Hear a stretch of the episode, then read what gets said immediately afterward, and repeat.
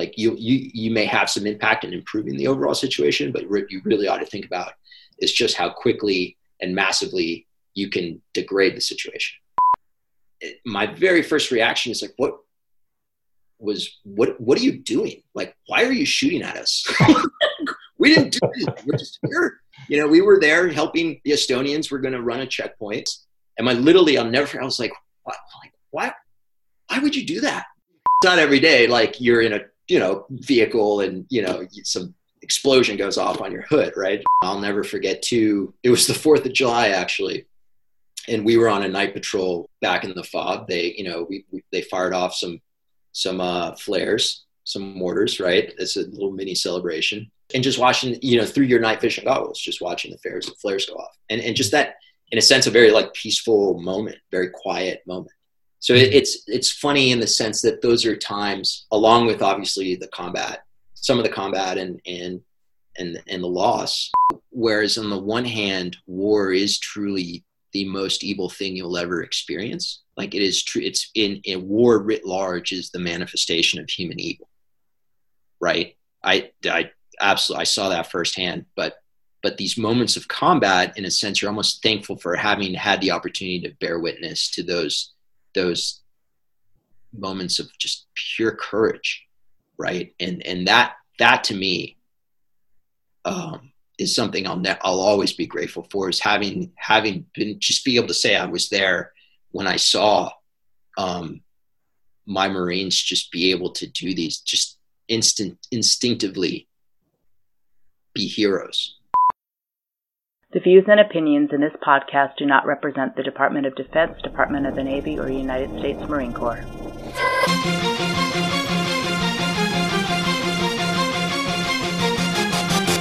After their deployment in 2008, some called them the Forgotten Battalion. But the Marines and sailors of the United States Marine Corps' 2nd Battalion, 7th Marine Regiment reject the way the Forgotten Battalion moniker encourages that narrative of broken veterans. Instead, these warriors simply want to be remembered for the mission they accomplished and for the honor with which they have served their country and their Corps.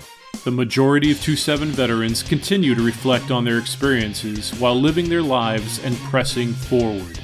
These are their personal stories of resilience, with insight to healthy coping and living with hope. Welcome to the Warriors Roundtable. Today we talk to former platoon commander in Company XO, Arthur Correll.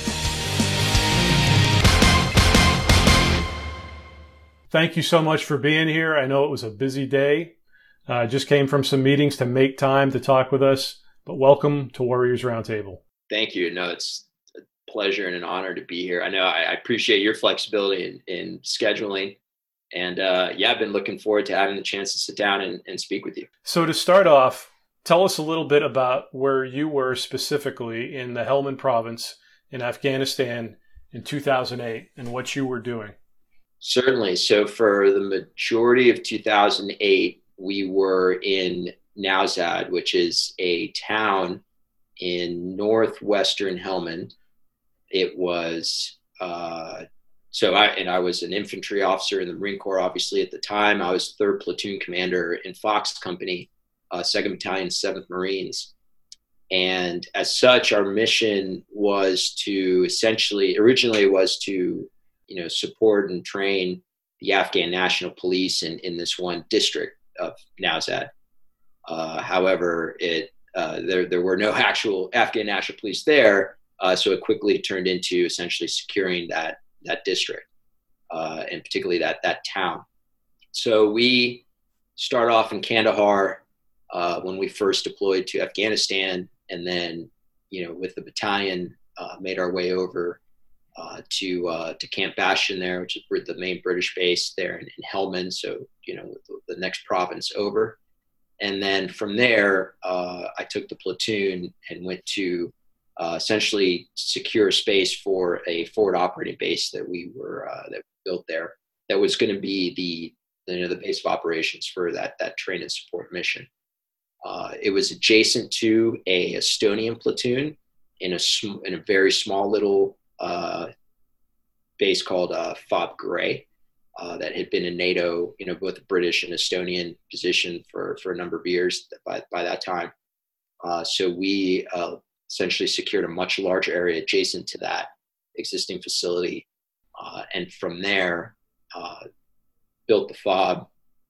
Another platoon joined us. First platoon from Fox Company joined our platoon at that position, and there, as a company minus uh, the two platoons, operated for the next six months or so um, from from that from that location, and we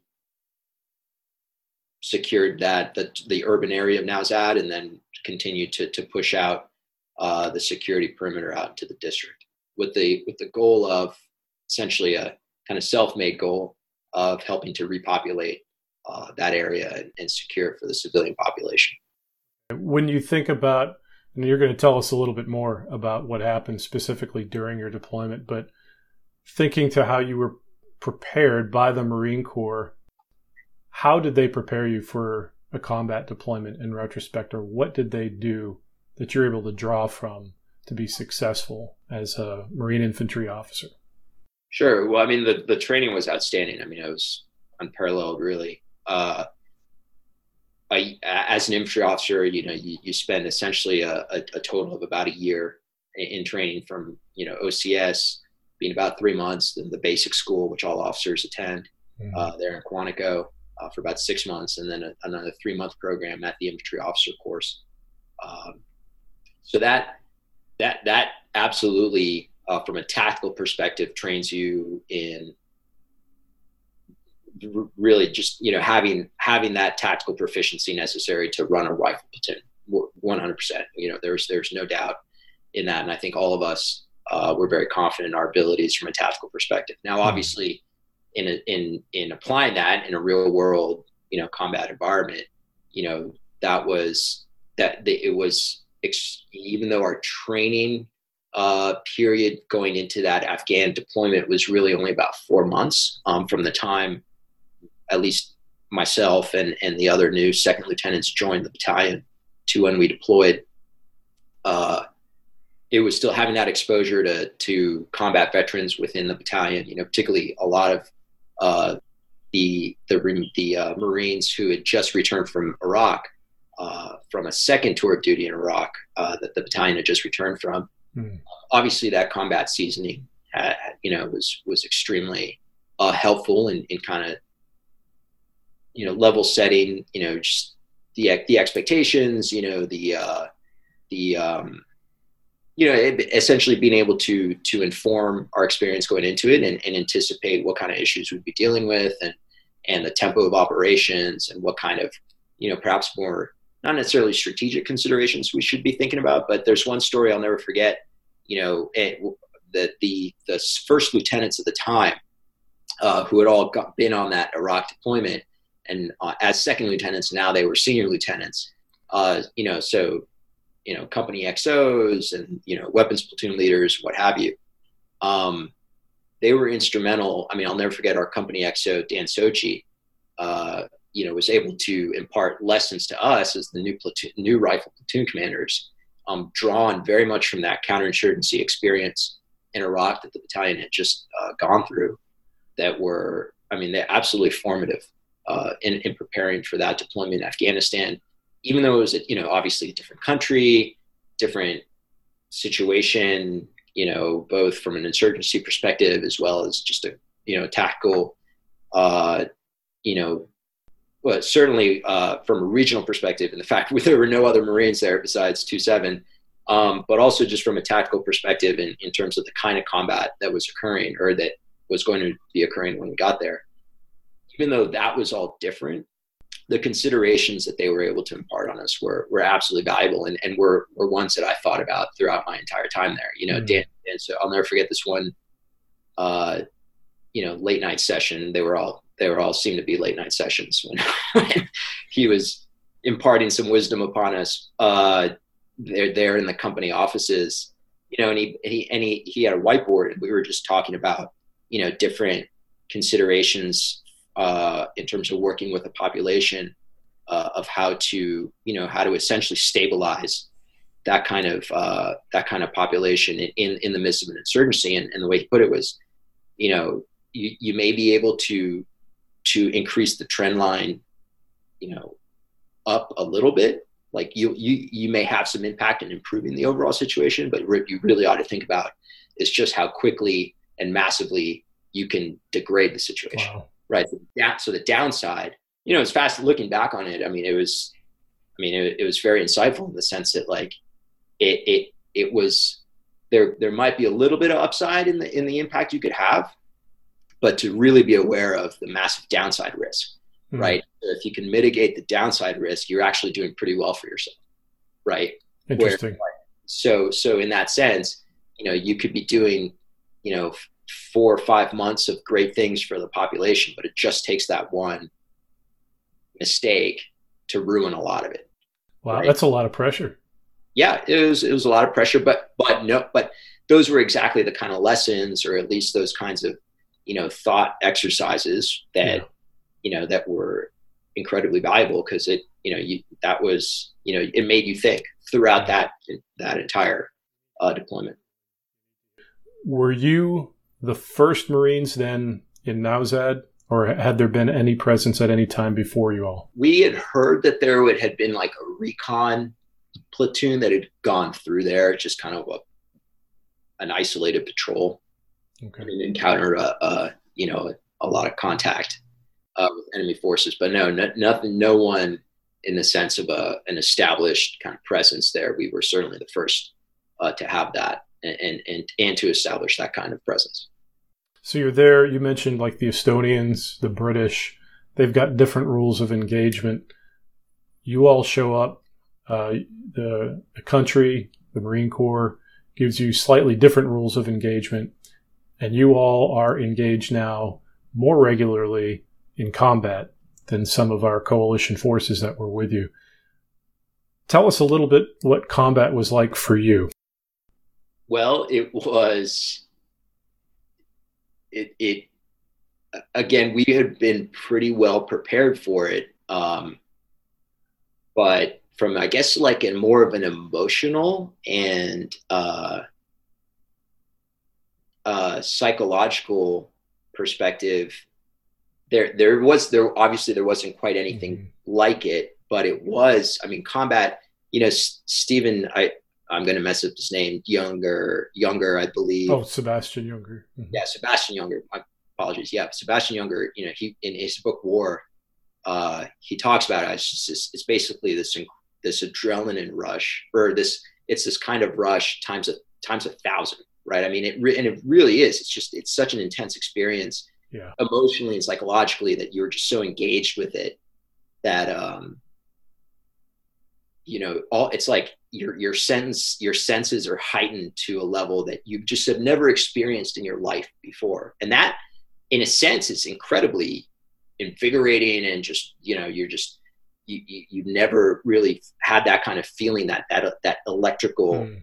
rush and, and hence you have this kind of parasympathetic response afterwards, right? It's your body just crashes and you know you, you're all groggy on, on the back end because because you've had such an intense experience so that so seeing i had been told about that that that and we had been prepared for that and there's like having that described to you is one thing right? but to actually have it it's like wow that that's exactly that yeah. is exactly right you know that is definitely what just happened um so from that perspective it was you know, yeah, it, it was as intense mm-hmm. as people say it is.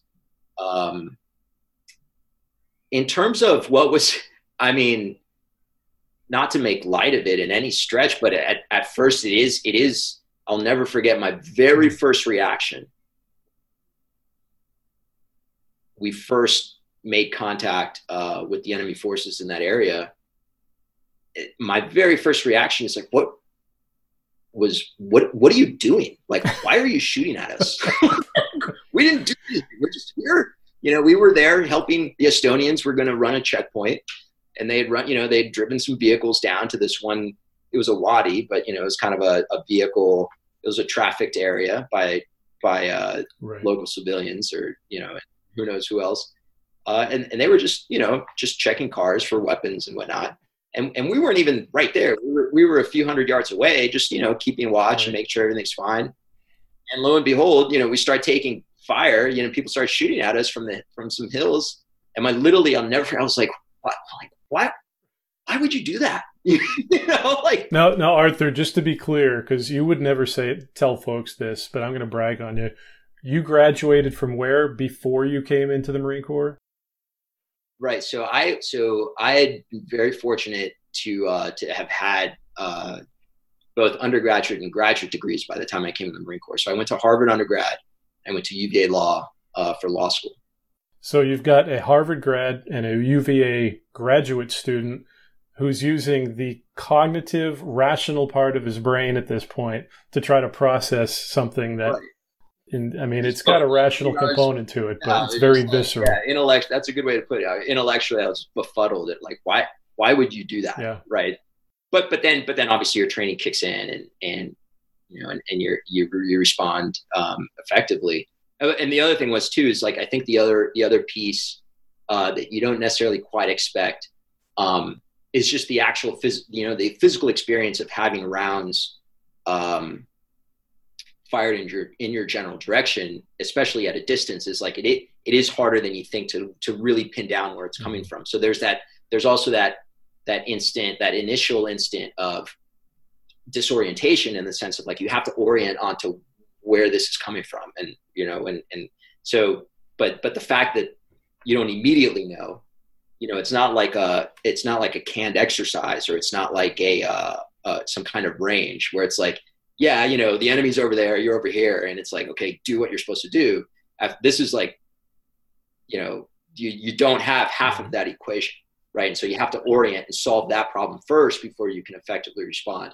And that that's another one of those like that was like maybe the second second I, you know the first second is like why are you doing this? The second is like okay where are you? And then you're like okay now, you know then then you go on from there. So um so i guess those that that very first combat experience you know you know people have likened it to to various things. And and in the sense that at first it's a little like just disorienting yeah. and confusing. It's yeah that, that's that's definitely true as well. Yeah. No i think everybody uh, experiences it a little bit differently and describes it a little bit differently. So I always find it interesting.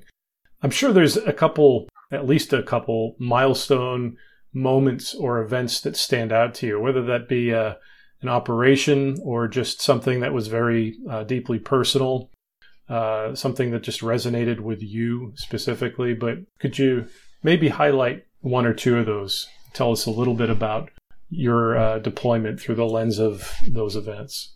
Sure. I mean, no, I mean, there were, there were so many and, and look, I, you're talking to someone who really, you know, you know, you put my experience next to, you know, men and women who deployed a dozen times and yeah. have been in combat 10 times the amount of time I was in. So, so I, so in, in that relative to that, my experiences are extremely limited. What I do, but even in that limited set, uh, there there's so many memories stand out for different reasons. Um, you know, one is one is that I guess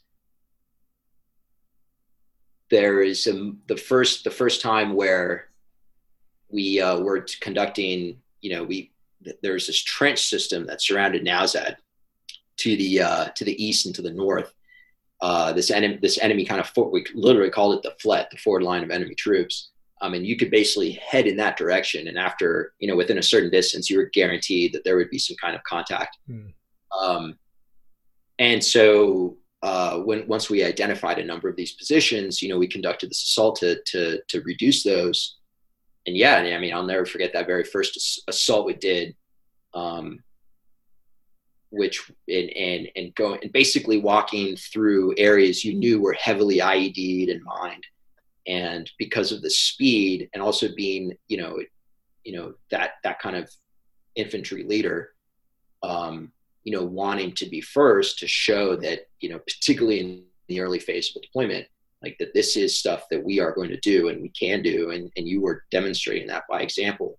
So yeah so you know this one time you know there was a you know, basically there's this bridge to, over this trench to get to the rest of the area that we uh, we knew that there were enemy positions, and just basically just like you know, I'm going to cross that right now, and you know, have it meet me and a combat engineer who uh, who you know was doing the the mine sweeping thing very almost perfunctorily, you know, just like not, I'm not sure he was at, you know, he could actually hear anything because there was gunfire going on. Right. Um, so not sure how effective the the mine detector was, or the metal detector rather, but uh, but it looked good, right? but, but regardless, um, you know, just just me and him, just you know, crossing that bridge and and and, and just doing it because, like, you know, just thinking, okay, you know, calc- you're continually calculating the risks. At least that's one way I was I, I reflect back on on you know your mental state during the time. And it's like you know you're you're always you know there there's just continuous moments of you know relative safety even even when there's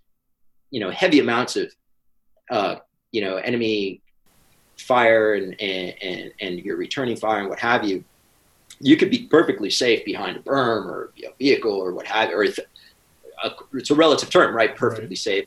Um, and in the same sense when you're not when you know you're exposing yourself um, and so it's just a continuous kind of like you know taking those risks and obviously doing so in a calculated manner. Um, and but then there's other times too where you're you're faced with completely unexpected or not completely unexpected risk but you see how close you know things can happen. Certainly you know seeing guys get get wounded.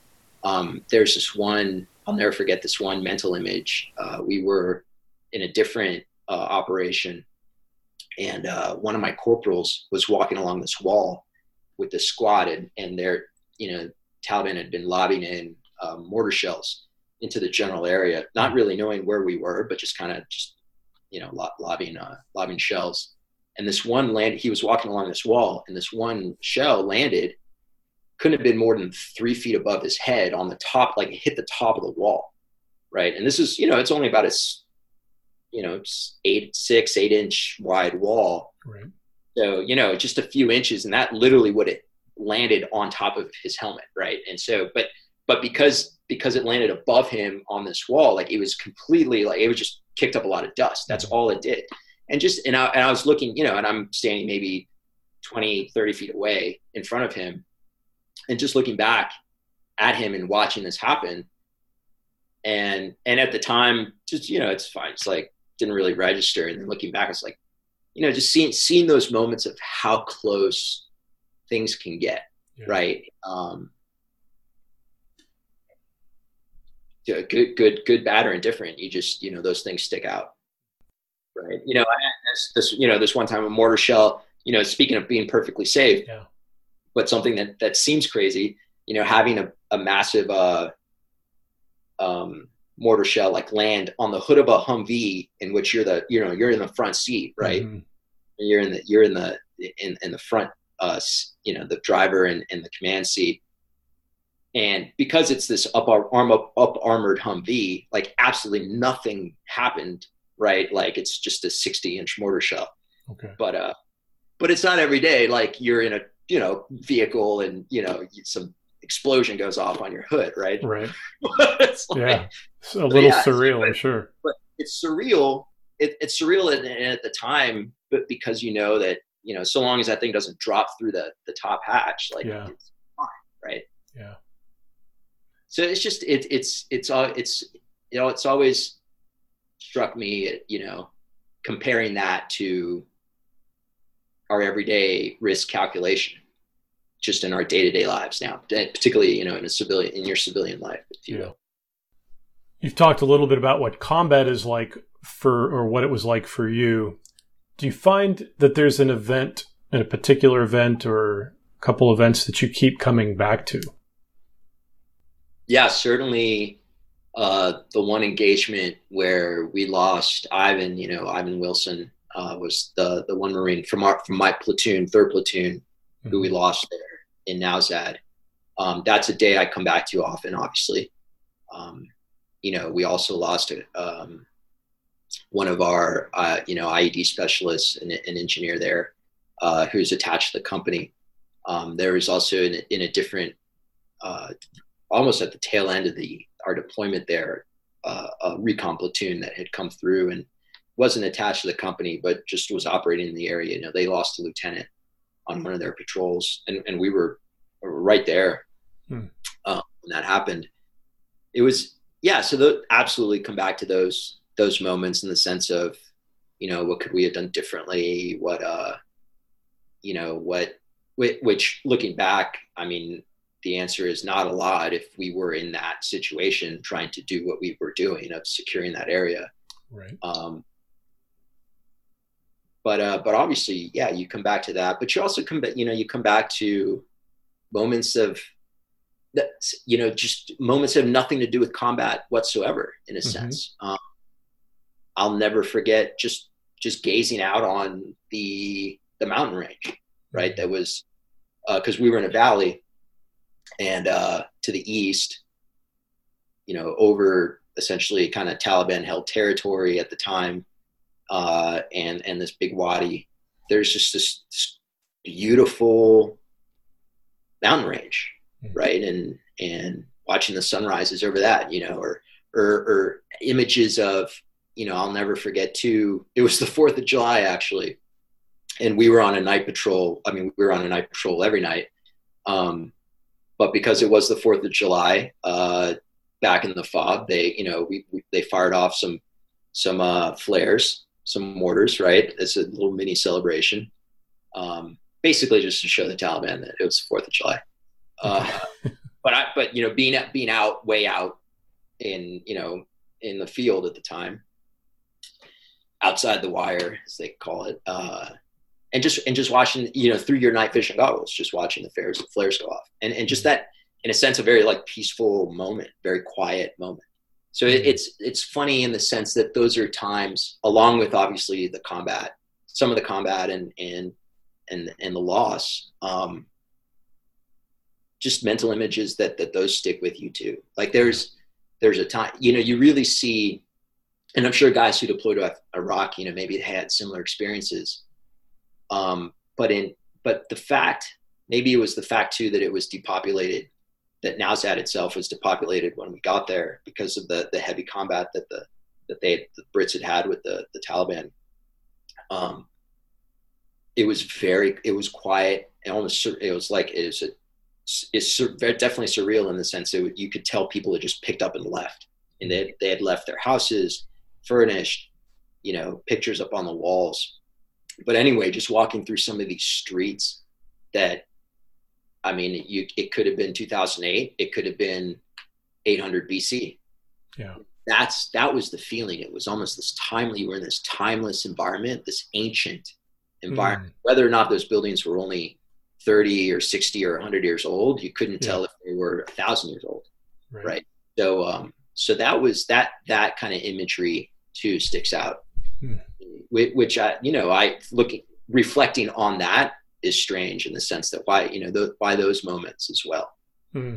yeah is, is there anything i mean we talk like you said we talk a lot about combat but there's a whole host of experiences you come away from that deployment with is there anything you find that you miss about that time in Afghanistan? Oh, yeah, ab- absolutely. And I'll never forget. I mean, I, I, I, I definitely eat crow a lot in the sense of I'll never forget a conversation I had with our uh, Kevin Bugle, who became our platoon sergeant mm-hmm. uh, after uh, after uh, at the time Staff Sergeant Guest was was wounded. Uh, you know, and, and we're it was on the tail end of the deployment, and, and we're conducting some some training for some of the newer guys who had arrived as combat replacements. You know, and we're sitting there, you know, we're we're walking at you know walking out to this thing and, in all our gear and stuff. Yeah, he's like, yeah, we're gonna miss this place. Like, nah, that's crazy. You know, we won't miss this place for more than five seconds. And, and no, absolutely miss it. I mean, abs- the thing in the miss and and easily the thing I miss the most is is those guys. You know, being there with guys like Gabe Guest and Kevin Bugle, uh, you know, and all our squad like Ben Lamford, you know, Brian Jolliffe, you know, Luis Espinosa, like oh, the, just the, the platoon, the company. Um, in a lot of ways, I think I think, and I am no psychologist, and so I'm way over my skis on this, but I think part of what uh, particularly combat veterans miss uh, in, in, a way is is it's not just the camaraderie it's that environment it's that entire it's in it's a it's a, like a purely selfless environment hmm. and it's difficult if not impossible to re- recreate that when you are either you know back in the states and certainly in, in back in the states in the civilian world or just in any civilian capacity where it's like you're not I mean, you have your family you know, if you're fortunate enough to have a, a family, uh, and, and, and things are things are going well, but otherwise, yeah, you just don't. There's no real parallel to it, mm. and it's and it's difficult to to explain to folks who haven't experienced that what kind of um, yeah. Well, I mean, again, what the the kind of emotional response to that.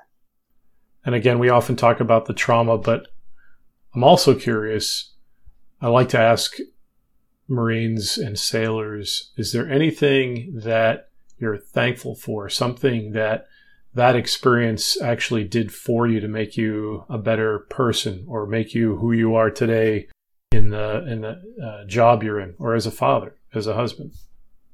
Abs- yeah, absolutely. Um, I mean, a lot of it stems from what I was just talking about in terms of think, you know, gratitude for having been uh, surrounded by those kinds of people in, in that environment, um, those fellow Marines and sailors.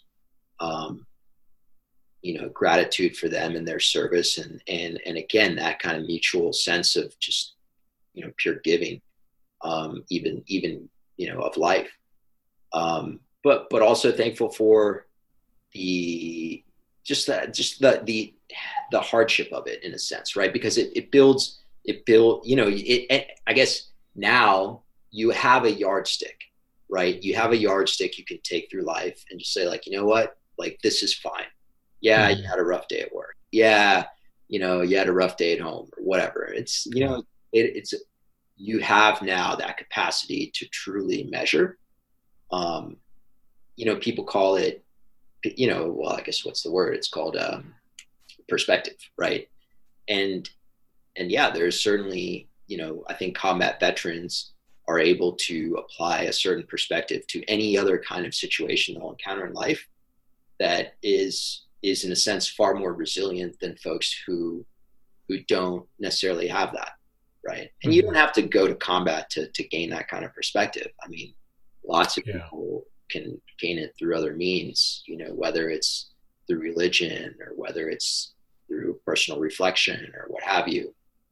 Um, or or other kind of or other kinds of very you know austere and, and arduous type type lifestyles. But but i mean that was one that was certainly how i got it was that combat experience. But i think part of what you're saying too and i would agree is you may be able to get it through all those things but you don't grow in endurance resilience toughness whatever word you want to use without stress and there's something about uh, enduring that stress together. And I think that might be too how you're why right. you're linking this into your the camaraderie that you sense with your or that you enjoyed with fellow Marines and your corpsmen, Navy corpsmen. You know, there's something about enduring that together that makes us grow almost exponentially. Uh, and actually, there's a lot more risk trying to endure that stress uh, alone yeah. without others. Certainly, without, from my perspective, without God. But well, uh, there, like yeah, there's there's the pride, you know, there's the pride in being tested hmm. and feeling like you rose to the task. Mm-hmm. And then there's the pride in watching your fellow Marines and sailors be tested and hmm. watching them not just rise to the occasion to exceed it, right? To yeah. yeah. That that kind of that's a whole nother level of pride and gratitude mm. that I would never have experienced otherwise.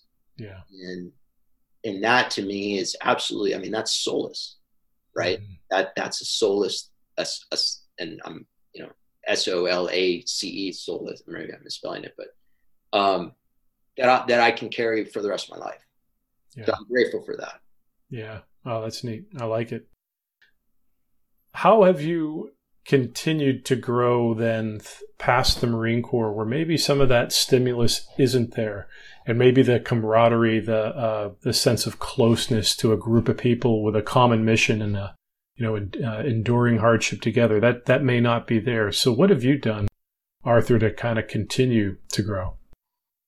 Well, there is the what what I think is often there, and maybe we don't necessarily take as much advantage of it or act on it as much as we should in the civilian world, is is the opportunity for developing others hmm. right? because ultimately, as particularly as an officer, right? Sure, you you know, as an officer, you're called on to be a combat leader, and and I think most well-trained people in that position can rise to the occasion and be those be that combat leader yeah what what is not what is harder to do in a sense i know it sounds odd to say it's harder but i think it truly is harder to do is to be a good developer of people mm-hmm. right of of being a good leader of marines because you're making them better marines and better people okay. and in a sense even harder to do that well in the civilian world because at least in the Marine Corps, you're supplied with like a basically trained Marine, right? Like right.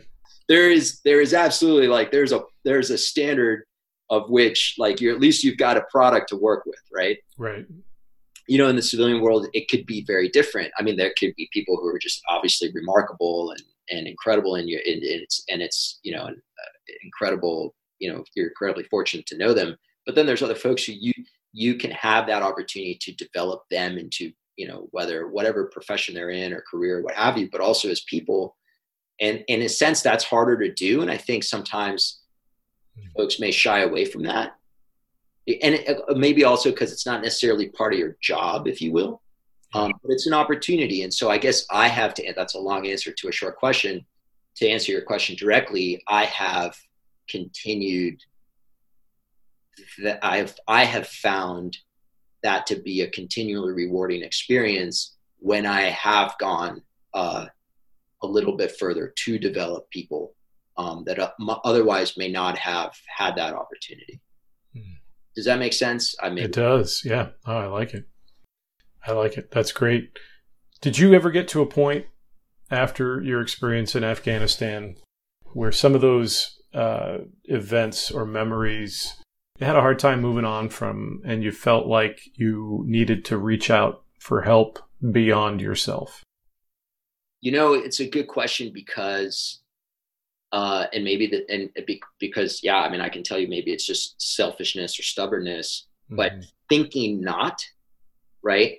Coming out of that experience, thinking that I didn't need that or didn't, you know, and, cer- and certainly knowing that there were other people who truly needed that um, for very good reasons, more so than I did.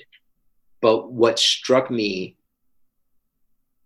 once some time had passed um, was when I would speak with others who had been there, other guys who had been there. Um, so fellow fellow officers or fellow Marines who'd been it, whether on that deployment or, or similar types of deployments, but particularly you know guys you'd served with on that particular deployment and just in the just in the sharing of stories and the sharing of experiences realizing just how deep seated were the issue were issues that you absolutely sh- should be talking about more and, and reaching out to people to talk about more and there's times when certainly you know particularly on anniversaries uh, of certain events that uh that yeah that i would find myself you know reaching out to folks to to talk right and um you know, may, maybe that, you know, maybe that becomes more prevalent for me or, or not. But, but no, I, I think, and I, so yeah, again, long answer to a short question, but yes, there were times where I did reach out, but part of I think being the fact that I was a little older during that deployment, um, yeah. most other guys, and and maybe just I'd I'd been in I'd been in the professional world for at least a couple of years before doing that, uh, in a very different capacity. I think mm-hmm. maybe also coming into it with some some previous life experience also helped me um, kind of let level set expectations going into it. Uh, b- bottom line, my expectations were very low in the sense of what we were going to be able to. I mean, just in terms of like when we were, you know, no one was fooling, and, and not just me, right? I mean, these are all smart guys who knew that we weren't we weren't going to turn around Afghanistan and yeah the war and have a ticker tape parade. What we were going to do was absolutely make an impact on that area of operations we were assigned, and that's mm-hmm. what we did. And and and you know, people talk about oh, you know, the problem with insurgency. There's no victory. There's no end date. There's no you can't you know there's you can't ever say that you won or whatever. But it's just a matter of like the question is on what scale. Right. Of course not. Like, of course, no one's expecting to come home. Oh yeah, we won the war or whatever that was never i don't think for at least for me and my marines and, and, and i think part of it was mentally preparing them for this like for this is and, and, they'd also seen this in iraq right like no one was expecting that but to be able to say that we absolutely did make a tangible difference from this date to when we got there and this date when we left and Yeah. evidence and you could see it. You could see the people seeing you know the population realizing it was more safe or more secure. It was a safer place starting to move back. Like you saw that. That's what we came and that's what we did. And and i think being able to deliver to those to be able to show those marines the results of their efforts hmm was was I think very uh, was was almost like an antidote, perhaps, in, at least to some extent, almost uh, like almost vaccinated them, perhaps, from um, from from issues or or from from problems that they might have down the road, and, and maybe that was just our small group uh, of a platoon or a couple platoons in that one given environment, but So on that note, you know, uh, kind of potentially kind of a a hard thing to to wrap your your mind and your heart around as you pour all that energy, all that blood, literally sweat, into securing that area and making things better. And as you know, uh, not too long ago, the Taliban came back into the area of Nowzad. What do you think about that? Uh, how do you process through that? Well, I mean, again, it's I process it by not having any illusions. Of Yeah. course, of course, it was uh, going to be an extremely difficult. I mean, just the issues in that country, like a lot of other countries, hmm be it Iraq or Syria or Venezuela, right? Or or Mexico for that certain parts of Mexico. I mean, the there's some commonality with some of these problems that are generational, right? And these are generational issues. And look, does you know the fact that we came in as Marines into this one area and just completely ran the tables in a good way, if you will, Right. and you know we leave and years later you know the other guy you know the other side comes in and, and they they do what they're doing and, and that's going to ebb and flow and I, and I mm-hmm. think if you take perhaps you know if you study history and you take a more historical perspective to this it's again it's just a matter of what kind of time scale are you thinking about Yeah, yeah. No, I think that's a very mature, balanced perspective. not that it's comparable but but you know look at vietnam and and i would i would argue and i always have argued you know especially since my dad served there him and his peers his generation thinking that was in a lot of ways a, a failed effort and certainly from a military perspective you know not necessarily successful um, although tactically quite successful but strategically people call it a failure but then it's like okay well you look at it right now and it's actually quite you know again it's just you know what's your what's your what's your yardstick? What's your what's your time scale? And i think if you take a big enough perspective on some of these questions hmm you know the fact that one side's winning in a given year and another side's winning in, a, in another year what's the general trend Yeah. and again i'm no professor of history or you know certainly not a psychologist on any of this stuff but but no i i don't i don't lose sleep necessarily at night because Mhm. i know that when we were there and when we had that mission and when those marines poured everything they had into it like you described it absolutely made a difference and i believe that and the fact that we made a difference then is no one can take that away from us right and that's what i told one of the last things i told them on that deployment is like no no one will ever take away and whether it's the populate the civilians who are there whether it was you know afghans in kabul whether it was people in the united states whether it's anyone in the world can, can never take away what you did here right and that that's just a fact Absolutely. No, your Marines did a fantastic job. Whether they ran the table or they took it to the enemy and uh, regularly won uh, and made it a better place, they did their job and they did it very, very well. They should be proud of that. Uh, and I think your your perspective, because you have to look at that and figure out a way to process through what you did with the present reality. And I think your perspective is important to share and needs to be heard because not everybody necessarily process it processes it the same way that you do and uh, i think it, it helps them to hear that because sometimes they can feel um, like what they did didn't have value just because of the snapshot of what it looks like now in 2018 and It's not completely accurate. The problem is is that there's never enough time to really try to convey all the details Yeah.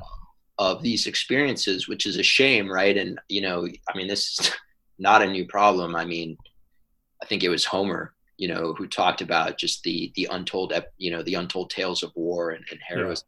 And I mean, if I could, I, I, I, I can describe to you the minute details, you know, of of watching Marines in my platoon and the incredible bravery that they that they did. You know, just like you know, going out, going into breached walls, you know, not having any idea if they were about to step on an IED or be shot at as they went through, and just going through like it was nothing, you know, or standing up in the face of enemy fire, um, and and returning fire and and doing, you know, just doing so. It's just a matter of course, right? And and there's something deeply moving and and ins- obviously inspirational to me, um, certainly about those those memories and you asked earlier you know what are you thankful for and and, and again it's like you know whereas on the one hand war is truly the most evil thing you'll ever experience. Like it is true it's in in war writ large is the manifestation of human evil. Right? I i absolutely i saw that firsthand but but these moments of combat in a sense you're almost thankful for having had the opportunity to bear witness to those those moments of just pure courage.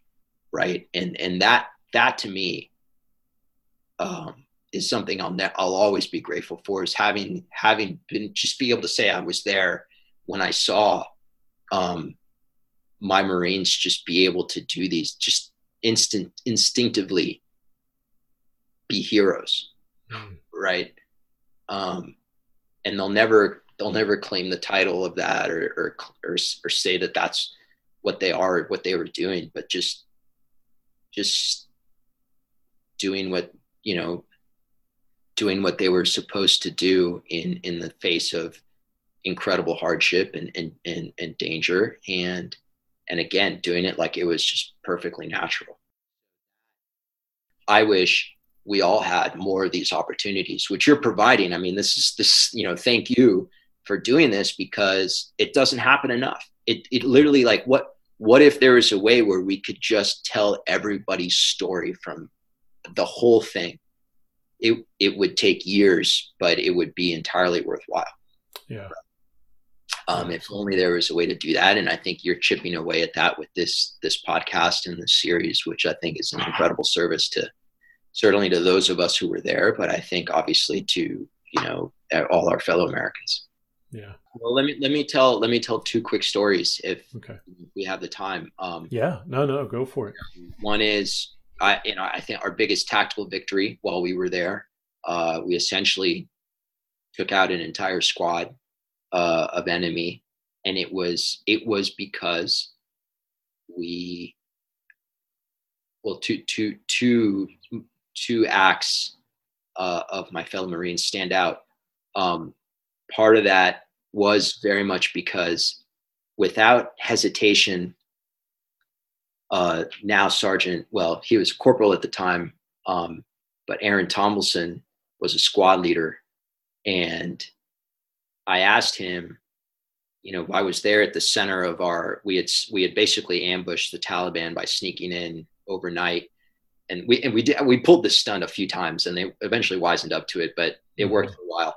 Um, you know, we would sneak into these positions overnight, very close to where their, their fighting positions were um, and and well, I think undetected. And then in the morning we would bring up the vehicles, which would obviously cause them to to to uh, attack, try to attack those vehicles, not knowing that we were right there. And so we we did that this one time, um, and I was there at the center of our our hasty position. I had uh, a couple of uh, of my Marines on on one end, just suppressing fire with machine guns but then I asked Sergeant Tomlinson to basically take his squad and and hook along this one wall, essentially kind of sneak up on where where the Taliban were, you know, trying to attack the vehicles, and basically hook around the wall and and flush them out. And he did that. I mean, I I, I you know I I you know I explained that plan to him in the course of you know much faster than I just did right now right mm-hmm. in the mm-hmm. course of a few seconds uh, and just didn't didn't even blink just did it. I mm-hmm. it's like you know just uh, no i'm sorry. I mistold this. It was over the radio because we weren't we weren't you know we obviously there's a lot of noise going on a lot of gunfire. He was he was about you know 30 40 50 yards to my right. Um, and you know so i'm radioing that i'm conveying this over the radio to him.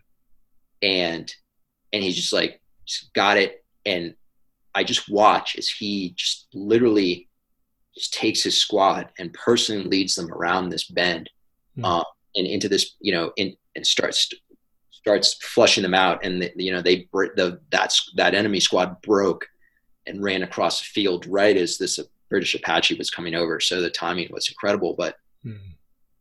just the way he executed that, um, still to this day, like I just like blows my mind. I mean, gives you know, wow, incredible. Without uh, hesitation, with a hundred percent effort, just hundred percent confidence and conviction. Just just did it, and and it worked. Mm. Um, so I, I'll never forget him him him doing that and then this and then part in that in that same engagement um how uh staff sergeant guest as start staff sergeant at the time master sergeant now uh how he he got wounded was only because he was continually resupplying us with ammunition um, throughout the course of that day long engagement. And we're just run just running his Humvee back and forth over an area we knew there were IEDs we had cleared a lane again as well as you could in this kind of environment. Um, but he didn't he didn't have it's almost as if you know he again well not almost he absolutely went above and beyond what he what he what he needed to do by by being able to resupply us and, and help us press that attack um, you know his Humvee eventually did did hit an IED on one of those return trips but just you know we would we would not have been i mean we would have been able to do a fraction of what we did without the kind of continuous support he was he supplied throughout the day yeah. and and so not only like you know did his did his role you know as platoon sergeant and, and making sure you know everyone had what they needed um, and and helping tactically lead uh, the formation throughout this engagement um, not only did that to a T, but but did it in such a manner where you know you could you could see the the kind of um, moral and emotional support he was providing the Marines, like just by being up at the front so many times. Yeah. Right. So that so that experience, and then getting the radio call that that his truck had been hit and that he was mm-hmm. wounded, and then you know just those few seconds of just like just absolute you know you could you could you know just you could tell the whole platoon just like collectively hold its breath mm. in the sense he's you know he's going to be okay and you know once he was uh you know recovered and, and evaluated. Um again it's just it's just one of those moments where you think back and it's you know it's like did did that really happen? You know it's like these these mo you know they're almost like c- cinematic right? Mm but but it's yeah. but again like you can't you can't tell enough of these stories. They all it all happened. It was all true. That's something i think about a, a lot is like you know if i if i were to actually dive into some of this stuff people would be like no you're making it up. You know yeah. it's like it all and and it wasn't just obviously it wasn't just our platoon it was first platoon that was there too um, all the other platoons in the battalion were in similar if not even more pressing um, engagements over the course of that deployment and and yeah it, it all really happened yeah. One of the things I'm most proud of is also the restraint, right? And this is something, particularly in an insurgency environment, is something we talk about but never have we haven't quite figured out is you know what you don't you don't get a medal for not shooting right? And there's two instances i will never forget and i'm so grateful for uh, and i and i often go back to these in terms of you know it, it, if it, it, in an otherwise you know if i'm otherwise you know if there's otherwise darker memories but two moments where we absolutely it, it, we had to make that decision of whether to to shoot or not essentially. Life or death decisions and we chose not to and we're right and later found out after the fact that we made the right decision and those are I am so grateful for those those those moments. Um, I'm I'm generally proud of the fact that, to our knowledge, we did not, um, you know, no civilians were killed in, in, even in the course of very intense combat in, in our area of operations.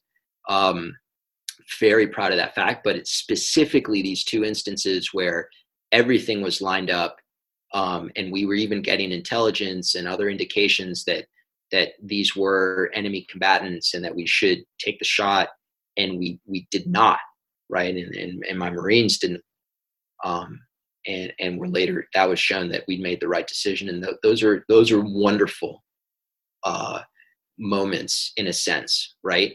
Um to be on the right side of that call and and again that to me personally something i'm proud of uh that i was given the opportunity to make that decision and that i made the right decision um, and, and, and again proud of the restraint of, of my Marines as well. I, I kid you, I kid you not. The we were when we occupied our position in Nowzad, we had just driven through this this this area, right? Like the the platoon convoy had gone through n- near this one compound and this one hill, uh, and no more than 48 hours later, uh, you know, one of our snipers who was surveilling, you know, at night, surveilling the area, just making sure no one was going back to where we had driven past to plant an IED. And sure enough, there was a an Afghan, you know, with through this sniper's night vision equipment. All he could see was he was right near that road. He was digging something, and he had something in his hand, and he was bending over and couldn't, you know, and and it like like we could at that we were entirely justified given given the situation and our rules of engagement to take that shot. And, i you know no no we said no. And, and, it goes and like that that the, all the credit to that goes to dan sochi right? For for that lesson i talked about earlier in the sense of like all it takes is one little mistake to have this kind of outsized negative impact um, that i decided that's that that was they're just you know, you know, not to do that that one. And then and then later in the deployment, you know, being on a patrol way out further out than we'd ever been to before. Uh, and again at night and in a known area of, of heavy enemy activity um, and watching these two Afghans at a distance through our night vision equipment crossing this one open area with something slung over their shoulders, you know, a long, you know, oblong object and just the same way someone carry, you know, and and just again like just everything could have gone the other way. We wouldn't entirely you know it's just like and just thinking about put going back to those moments and deciding not to and then finding out and as they got closer you know it's like that's a rake you know it's not a pkm you know just and just the relief um even right now thinking about it i'm just like so thankful for that you know, and then again, all the training go, all the credit goes to the training and, and, and the lessons that, and the preparation um, of knowing to, to be able to have that kind of restraint. Art, as we kind of wrap up, do you have any particular resources that you would like to share that you found helpful, whether that be um, some kind of an outreach program, a book, or just a, a personal discipline that you have? Well, certainly, I, my hats off to the Semper Fi Fund. Uh, they've done a mm-hmm. remarkable job of supporting uh, Marine veterans, particularly from that those that era of deployments. Um, they've they have sponsored a number of reunions. Um, I believe there's one coming up, and, and, having attended one of those, that was very meaningful. Uh, absolutely, absolutely worthwhile uh, experience. Um, so definitely commend that to to my fellow Marines uh, to try to make it to those kinds of events. But otherwise, and, and look, I am I'm terrible at social media. I should be a lot better. I pre- pretty much the only reason I have a Facebook profile is so other Marines can get in touch with me, even though I, you know, I failed to, to log in on a regular basis. But but at least they know I'm out there. Um, but but just keeping in touch with each other. You know, I, I certainly still still talk to uh, you know fellow platoon commanders from that time Hmm. Um, so that's that's from like a just a that's my biggest would be my biggest recommendation is just continually you know seek the support of others and support others, right? In turn, um, particularly guys who were there. But even if they weren't there, you know, people are willing to listen. You, you know, even if they didn't serve in the Marines or any other branch of the military, you know, people want people want to be able to talk about this stuff and, and just don't necessarily know how. So, so take the first step. You know, be be that be that Marine and just just you know lead lead with conviction um, and take that first step, even though it may seem risky or, or painful or, or, what have you. Mm-hmm. Um, you know, it's easy for me to say, but it, it's I've tried it and it's it's it seems to work. Um, but otherwise, in terms of other resources, I mean, a tremendous amount of you know, we're look, we're you know, part, part of being in Nowzad, uh, I'll never forget feeling pretty bad actually for the Estonians, right, and really for pretty much every other NATO country there, you know, we would have these mountains of, you know, care packages that, mm. that you know, Amer- you know, fellow citizens would send. And I remember telling my Marines, like, you don't don't take this for granted, because first of all, like, it's not always that way in the United States. I mean, again, yeah. The, the Vietnam generation um, and their experience, and and totally different. Um, but also, you know, just we we just despite all the you know just all the noise you hear and national politics and the divisiveness that you might get or might seem to think that there's out there you really you, you know you peel the onion back a little bit um, and you see in america you absolutely still have these these bonds these, these commonalities and people want to listen and want to be able to share with you mm-hmm. right? So take advantage of that. Yeah. Yeah. Uh, and, oh i'm sorry and then it's a, a tangent but that that was what i was talking about was those resources that there's there's incredible amount of resources out there. I'm no expert but just knowing just a little bit through like you know like the veteran service off my father-in-law you know a, a navy veteran from the vietnam era uh, you know veteran service officer for his for his area um, incredible amount of resources that guys like that can bring to bear mm-hmm. uh, i've you know i've since joined you know organizations like the american legion and, and the vfw and and you know uh, and in some cases those are challenging environments because not necessarily catered towards perhaps Iraq or Afghan veterans of this generation, but that's an opportunity, right? See that as an opportunity. Go in there and make a difference, right? Those are incredible. That's an incredible resource set up for veterans. And, you know, it's, it's not just sitting at a bar and kind of drinking and, and telling stories. It's, it's a, it's an opportunity to become, to really make an impact in that, in your community. Art, thanks so much for taking the time again to do the interview. It's always good to hear from you. It's great to hear your stories, and I have no doubt that what you shared today is going to have an impact as other people who are trying to overcome their own adversity, whether they be Marines, sailors, or folks who have never maybe served in the military, as you were talking about earlier. As they listen to this, they're going to find a uh, source of encouragement, I think, and a, a real shot in the arm. So thanks for being here. Well, thank, thank you again for providing this opportunity.